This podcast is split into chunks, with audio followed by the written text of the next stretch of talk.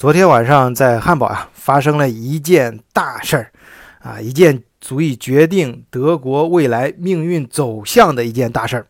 就是德国总理呃默克尔，呃，在他所在的政党民基盟的呃全国代表大会上宣布卸任，而接替默克尔啊继续领导民基盟啊，也就是。未来很可能成为下一任德国总理的安娜·格 t 卡卡恩鲍尔这个人啊，媒体上简称他是 A.K.K 啊，就是他名字三个字母的缩写。在德国媒体上，他也有这个“小默克尔”的这个呃称呃称说法吧。他也是昨天晚上在全国这个党代表大会上啊进行公开选举。啊，以微弱的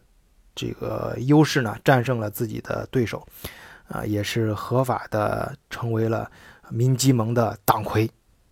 通常情况下呢，作为德国的最大的或者最有影响力的政党的党魁。嗯，跟这个德国的实质的国家的最高领导人啊，不是那个名义啊，名义上德国的，我在前面节目里也讲过，德国名义上的领袖是他的国家总统，但是总统没有实权，实权的是国家总理。通常这个国家总理，德国国家总理跟这个最大党的，呃，不一定是最大党啊，就是最有影响力，就是竞选胜利或者是在联合政府中起主导地位的这个政党的领袖是同一个人。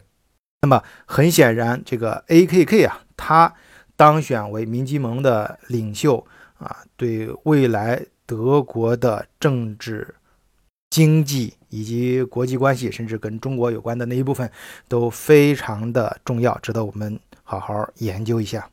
那么他在媒体上呢，被称为“小默克尔”，也是呃，说明他对默克尔的政策有一定的延续性。昨天晚上呢，默克尔在他卸任的最后的演说，呃，可以说是强忍住泪水啊，足足说了三十分钟。那那整个这个演说过程呢，被多次的掌声打断啊。当他说到最后的时候，全场起立鼓掌，足足有十分钟。可见默克尔这个在大家心目中这个。铁娘子的称号，那绝对不是白白叫的啊！这个我在前面节目里也好像专门有一个系列吧，专门四期节目介绍了默克尔的生平和他的主要的一个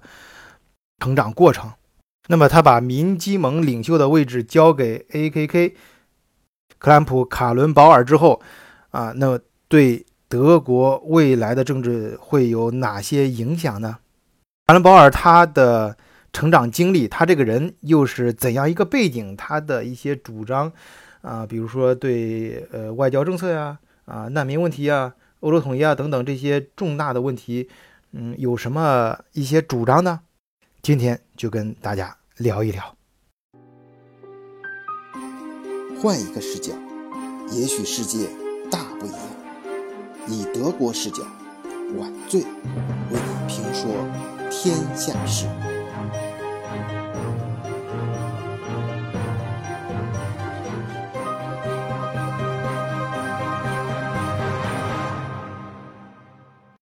首先啊，那个在介绍卡伦鲍尔他的生平之前，我想，嗯，跟大家呃简单说一下德国现在面临的三大困局啊，这我个人认为的三大困局啊。因为卡伦鲍尔他如果他上台，不管他是党的领袖啊，德国最有影响力的民基盟的党的领袖，还是未来成为德国总理，他都要面临这三大困局。而我总结的德国三大困局是，就是我先说一下我的标准啊，就是说。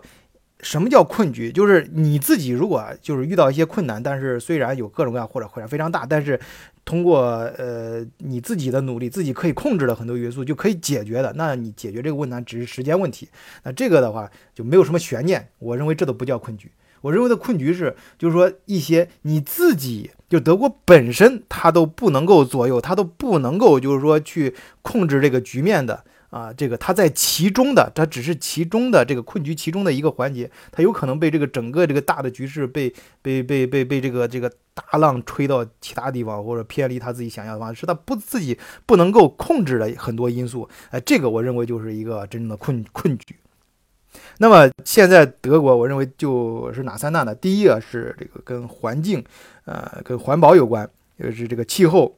减排这之类的，因为这个是决定是是整个这个全世界是可以说是也是德国是主导的国家之一，他自己把这事儿挑起来了，那大家呢？就不能说他啊，他单独是是德国和其他很多国家啊同道的把这挑起来。这美国现在已经退出那个气候协协协协协定了啊，这个但是德国还是在其中，就是说它意味着它要符合这个要求，就是起码来说它最少最它里面有很细啊很多，它至少有一个一个减排，就是它到这个比如说三零年、四零年、五零二零五零年这分别它国家的这个汽车减排要达到多少，这就意味着他们把整个国家的这个。呃，发展方向啊，就是整个国关系到整个国家的国运的，整个国家的整个科技的发展方向就是朝着。环保节能这条线去走，如果这一旦错了，那整个国家这就是说国这这整个科技这个这个大的这个主流方向就错了，那那就意味着德国可能往后几十年这个科技你研究了这些白研究了一些东西，那你就可能就落后了世界。人家朝正确的方向，你朝错的方向，它的它的方向就是减排节能。这德国要重点发展能源车啊，比如说要要要关闭核电站，要呃要彻底要要。要急速的关掉所有的核电站，而且要彻底的关掉这个煤炭发电，要要大力发展这个风力啊啊这个自然能源的太阳能这这种这种方式的环保的方式啊，这个汽车也是减排，然后各个的各项法规，而这个再声明一遍，这个是整个大的，它在大的这个局面里面，它要它要冲破，要要克服自己原有就传统的一些力量，去去朝这个方向去转型，这这。不一定这个方向可没人说这个没人能够说这个方向就一定正确啊，但是这是一个应该去的方向，就是人类嘛应该朝环保，但但从客观上讲，不见得五十年之后这是一个正确的方向。这个而且这个速度是不是现在搞这个很难说，但是现在他要上台，德国已经在这个轨道上了，你必须要走啊，这是第一大困局啊。第二个困局呢，就是欧洲统一问题啊，这个这个欧洲统一。欧洲统一就是说，欧洲这是就是我在前面讲欧元，连着讲的十几期欧元，就是德国的那个呃呃财政财政体系啊，它里面讲过这个欧盟统一啊，这是一个就是欧洲政治家，就是如果夸张一点，这个有可能有点政治不正确啊，就是呃夸张一点讲，从从希特勒那个时候就开始的德国的一个一个一个战略方针，就是德国的政治家一个心中他可能不一定对外说，但是一个。他们绝对从他们行动上可以明显体现出来的一个大欧洲战略，就是一定要欧洲实现欧洲的统一，以某种方式啊，这个就可能希特勒用的是那种方式不对啊，现在可能换一种方式啊，通过这种呃建立先是建煤炭联盟，然后欧共体，然后是欧元，然后是等等啊，这个一一步一步啊，一定要实现大欧洲战略啊，这个这样的话，这个整个欧洲才能够在全世界当中立住脚，然后德国在欧洲中。呃，扮演主导角，但后面东西不展开说了，大家可以发挥自己的想象空间啊。总之，这个这个事情它本身也不是德国自己能左能能够能够左右，他只能他去主动推动，德国政治家主动推动，但是他面临很多问题啊。你比如说，就就就这两天法国正在闹啊，这个当然这个跟欧洲统一不是，但是你会这个过程中会遇到各种各样的事情，有些事情不是德国本身能够决定、能够控制和能够解决的。他只能就是说，他们一代代政治家不断的努力啊，通过一点一滴、一步一步的去努力，朝这个方向去走啊。所以说，这是这是一个困局，一个他自己呃不能够，或者咱们说这不一定能成功的啊，不一定能成功的事儿，而而是他必须要做的事儿，所以才困啊，是困局。第三件事是什么呢？第三件呢，可能是相对于前两件就稍微小一点，但是也是不是德国自己能够搞定的事儿，哎，就是这个。英国脱欧，英国脱欧呀！前面我们几几期里面，呃，就就不管专门的，还有后面其他期节目零打碎敲的提到的，说了很多方方面面的关于英国脱欧的一些影响啊。你影响它，英国脱欧，它它带来的影响是方方面面的，各种各样很多事情啊。你中间这些这些影响这些事情，比如说这个整个欧洲原来的呃金融中心在伦敦。啊，包括一些欧盟的一些金呃这个呃结结算结算机构啊，这个这个一些一些呃法规啊，一些制制定的一些这个金融政策的一些制定的一些核心的一些单位都在伦敦啊，就包括这个很多一些大型的财团什么的，嗯，金金融金融这个财团，你你现在都要从伦敦搬出来啊，搬到欧洲大陆啊，然后呃，当然还有方方面面的这种欧呃以前这个英国跟欧盟千丝万缕的这些经济方面的联系啊，你比如说欧盟它。以以以后德国、英国可能再到欧盟的话，你都要交关税了。以前是都在欧盟内部不用交关税，那你现在他的欧欧英国肯定不愿意了。英国他肯定要再通过各种各样的法规，我再签立跟美国家再签吧，签跟德国、法国再或者跟欧盟在新的欧盟啊再签一些各种各样的法规、关税什么相互谅解什么类似这种协议吧。总之达到，但这些事情很多，这但是这每一条都不是德国自己能够决定的，这件事又是他必须要做的。啊，这可以说是，呃，半路杀出个程咬金，他也想不到的事儿冒出来的。那这也是他他他他自己呃深陷其中的啊，呃，又不得不去解决的一个困局。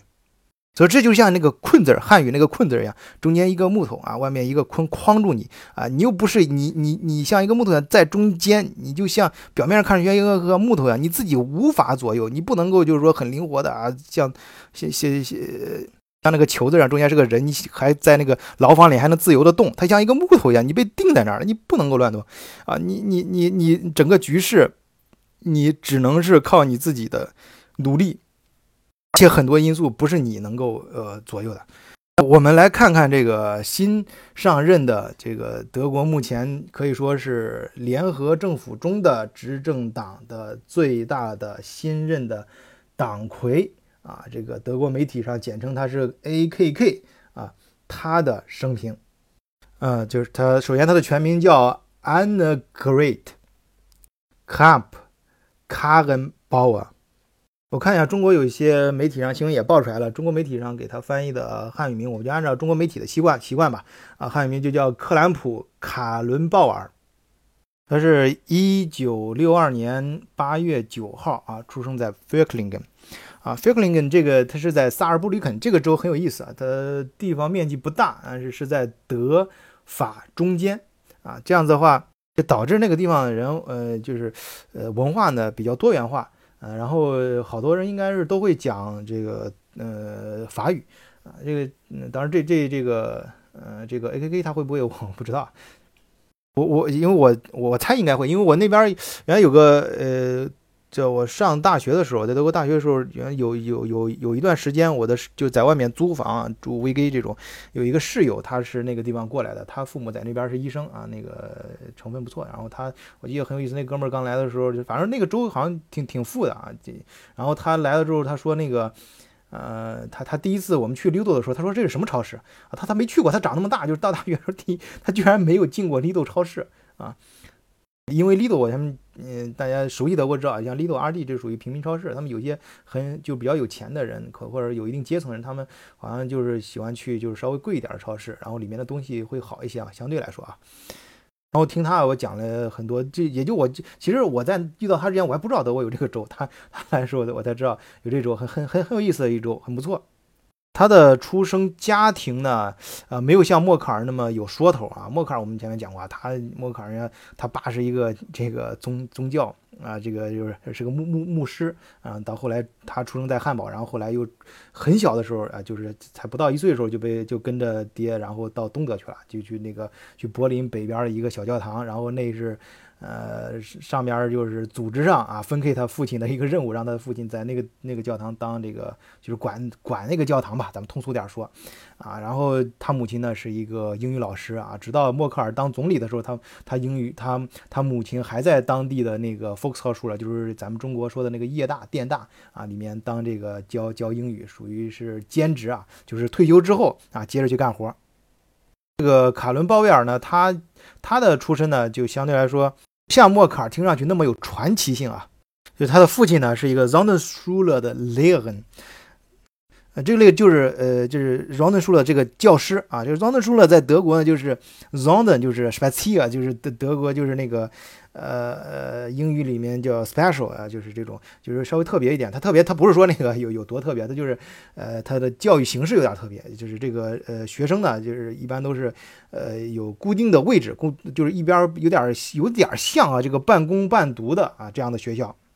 而他的母亲呢，就是一个典型的。啊，德国叫 Hausfrau 啊，就是典型家庭主妇，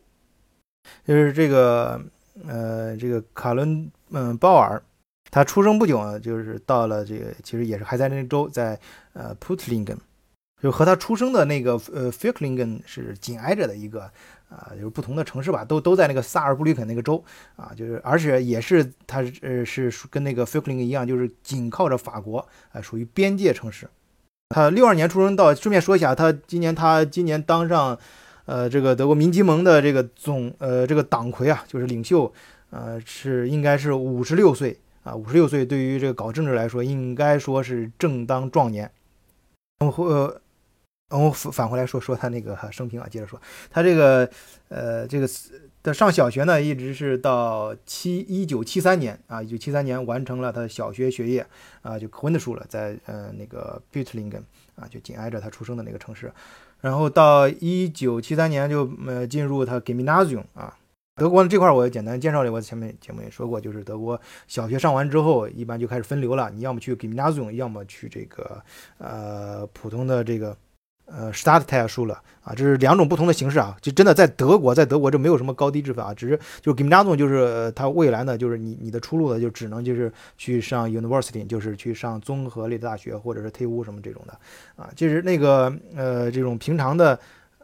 Stadtteil 书呢，书了呢，这种就是一般都是会呃学一个技能，就是很早就开始呃就开始学一些技能，就就是朝着呃。技工啊，呃，工程师这个方向去培培培养的啊。当然，他我我确实也在德国见过一些朋友啊，就德国本地的朋友，他们也以前上的是大太要书了，就是，但是后来呢，也是呃也可以考大学，并不是说不可以啊。他中间他其实到到高年级时候，他是有一定的这种相互流动的这种机制的啊，你是可以通过一定的这个呃，当然这种情况就不是主流啊，就是不是主流。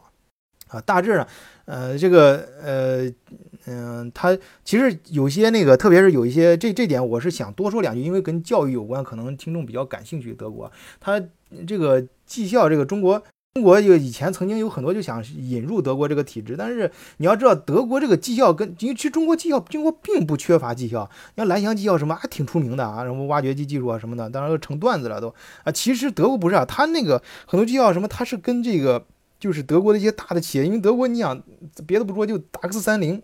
就德国最强劲的三十只股票那企业，然后宝马、奔驰，你从做衣服的阿迪达斯到化工的巴斯夫啊，就各行各业大的这些企业都是鼎鼎大名啊，这些都很强的，他们都有足够的财力，就是。跟这些就支撑很多这种呃这种是他说还还有这这其实不是德国全部，德国还有更强劲的百分之七十那些中小企业也都很厉害，就是技术性很强的啊，就这个这个德国工匠精神啊，但中国说的有点变味了啊，其实它是一个突出它这个呃对科技科对技术的追求啊，这种革新的这种精神啊啊这这些。它跟学校结合的非常紧密，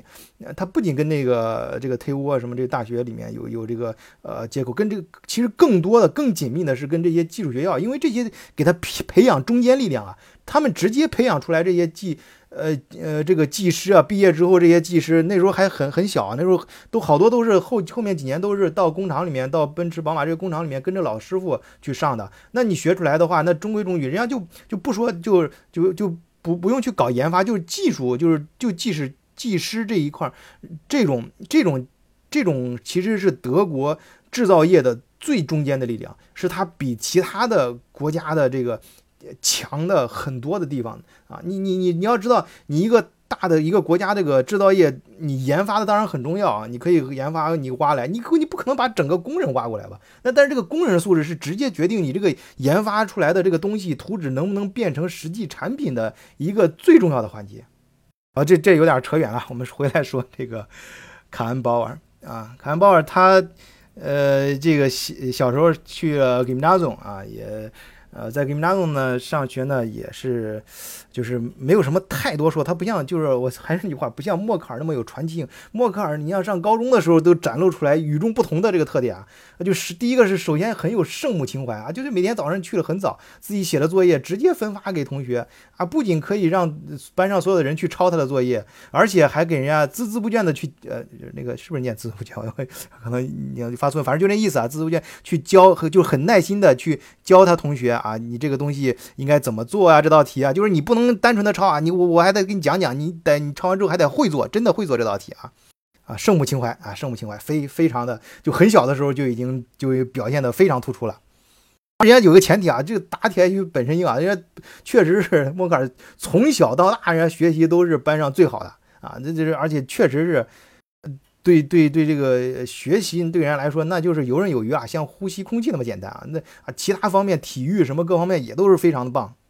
呃，然后这个卡恩保尔呢，他上完这个这个高中，这个吉姆加顿高中毕业之后，就去了大学。大学是在特里尔上的啊，是专业呢是 Politik and Rechtswissenschaft。这个呃，Politik 就是 Politik 就是那个英文的政治啊，政治学。呃，Rechtswissenschaft，呃，Rechtswissenschaft 是法学吧？啊，我们叫法学。有的地方也有的地方它还有叫这个，就叫什么？呃，Außenpolitik，就是那种呃公公共，它一这个这个媒体上有不同的说法，但是应该就是法学偏向公共管理这一块儿。呃，大学呢是特里尔，哎，特里尔这个这个中国人应该不陌生啊，咱们那个。呃，马克思被称为马克思的城市啊，特里尔，这个这 这也是这离他家乡不远，离他家乡不远，也在萨尔布吕肯。他的大学呢，就是从一九八二年到一九九零年啊啊八年八年，就是叫马 t 斯特啊。就我当年我在德国学的也是 diploma，这个八年很正常啊。呃，这个那个时候就是德国大体上来说，就是以前传统的学制分为 diploma 和马 t 斯特。啊，马克思，呃，马克思就是这种，就是相当于文文科的这种啊，叫马克思的，他就是法学嘛，就是偏向这方面，啊，就是上八年那个，呃，那个我那时候 diplom 反正就是就是学德国这种传统学制，上个八九年或者甚至十年毕业是很正常的一件事情，很正常。呃，如果非要说一下他的青少年，呃，表现出来什么事情呢？这个很难说。我看一些德国媒体讲讲的就是。呃，反正在我看来还是很正常，就是喜欢养一些小宠物啊。这个小孩基本都都有这种爱好，呃，看书啊，喜欢摇滚乐队啊，对，没事也做做饭，喜欢这个呃美食啊，就是作为一个女女生吧，那个时候就是喜欢长大这个呃当这个，他自己说他想当一个助产师啊，老师啊这种。但是我觉得他有一个很重要，就是他在青少年的时候他就体现出来啊，这就是刚上大学。应该是还没上大学，就一九八一年啊。刚才刚才是讲到他是八二年到九零年上的大学嘛。他在没上大学之前，就八一年那个时候可可能高中还没毕业呢，就已经加入了这个 u n g Uni，就是这个 CDU 的 u n g Uni，就是类似于中国叫我们叫共青团吧，就是这种呃就是 CDU 这个政党的青年组织啊，就是他们预备役啊这样。不不不是跟预备役还跟预备役还不一个概念，就是就是就是青年。啊，青年党就是呃，就是类似于咱们的共共共青团啊，这这种这种感觉，说明他就是从小他这个政治方面的这种呃愿望啊，这还是非常强的。在这个 CDU 的青年嗯青年共青团里面，就已经从是从一九八呃八一年进去，然后是啊，好像是他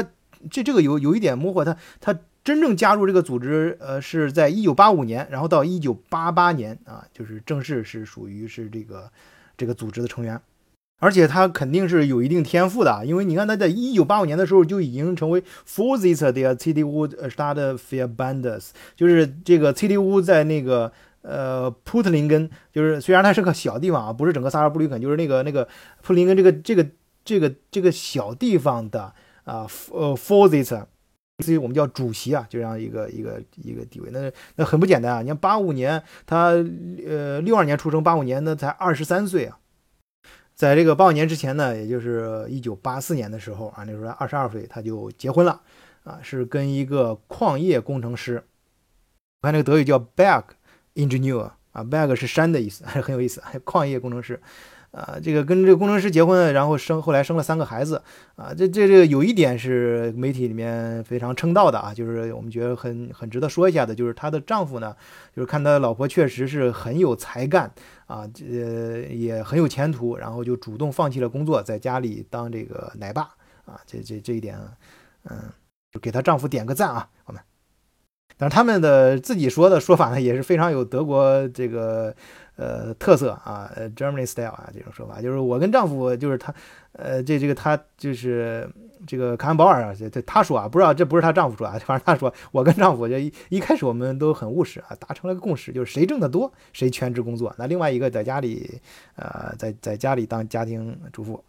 那这个意思就显然就是当年她是最有前途嘛，跟她丈夫比啊挣的最多啊，那她就全职了。有了这个背后有这么一个男人啊支持他啊，有一个奶爸啊，非常温馨，非常他就可以全身大脚呃呃就全身心的投入他的政治生涯。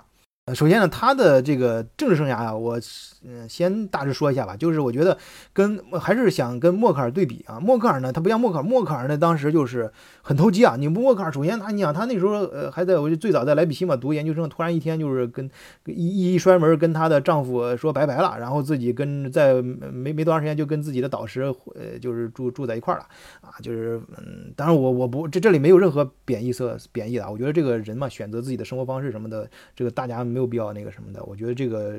这个没有对和错，都是自己的选选择。只要是真心的，我觉得感情这个事情，真心的人家都有自己的原因啊，大家不要过多的去议论。然后他那个。呃，但是他呢，就是他他政治，他那时候还在读博士，搞研究生。那个时候刚开始还看不出来他要搞搞政治，但是一到八八年，就是八九年的时候，你想他那时候在东德，在柏林啊，这个就就已经看到这个局局势了。然后他就为了他怎么能够从一个什么都不是啊，一下子进入到这个政治的比较高的层次啊，怎样就跳上一个进入一个比较好的通道？哎，这哥们儿的。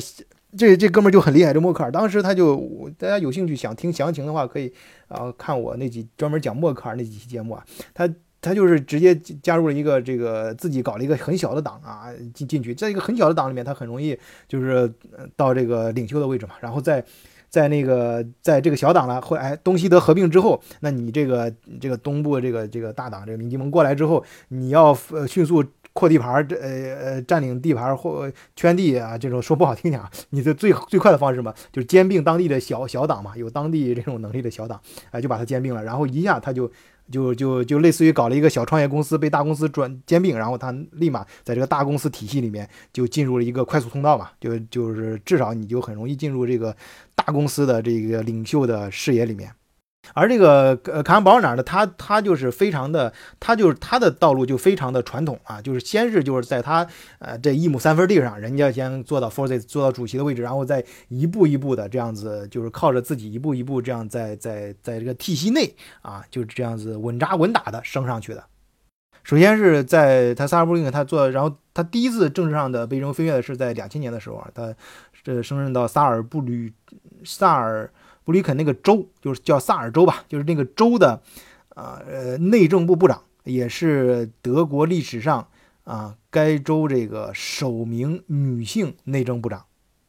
然后在后面呢，就是一步步这个默克尔呢，呃就是有其有更更高的这些人嘛，注意到他什么，默克尔也非常注意到他的在在说关键一些政策上，他比较支撑默克尔。而且默克尔之所以他这个他，我觉得他在这个政策上非常。被称被媒体称为小默克尔，就是有一个很微妙的地方。首先是他大的方向跟默克尔是保持一致的啊，然后再一个呢，他对默克尔还有一个非常好的补充，比如说移民政策。哎，对，刚才说那个三大困局，为什么没有把移民这个难民问题说到困局里面？因为难民啊，我觉得这个问题是，呃，其实在德国没有说像外界国内宣传的那么夸张，呃，而且那个，而且这个是。德国就是目前为止还是他自己可以控制的。首先，你难民在不在？他毕竟你在人家地盘上，他是完全有通过法律啊各种合规的手段是可以，就是限制这些难民。就即使我把你遣返，也是合合法的。啊。他这个就是是他自己可以控制的问题，所以我觉得这个不应该成为困难，就是他无非是稍微难一点时间问题，他是可以解决的。然后这个呃，在后面呢就是。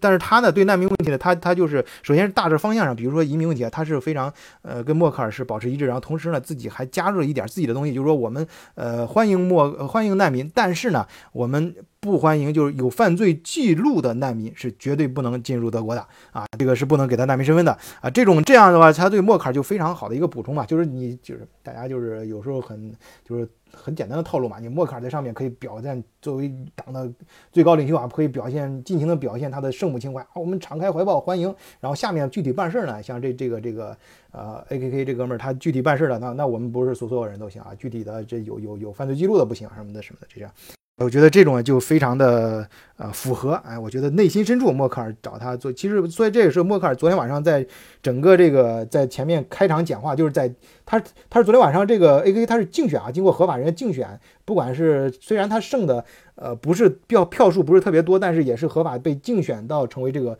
这个党魁的位置啊，在但是竞选之前，默克尔在先人讲话的时候也里面也暗示了他是支持 A K K 的。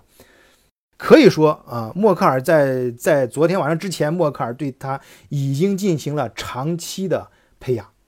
啊，是默克尔早就选定的自己的啊，我们加个引号吧，啊，接班人啊。那么，呃，今天呢，关于他这个就是昨天晚上发生汉堡这件事呢，我们就还帮 A K K，我们就暂时先讲到这里，后面再接着展开啊。啊，今天就祝大家周末愉快啊，再见。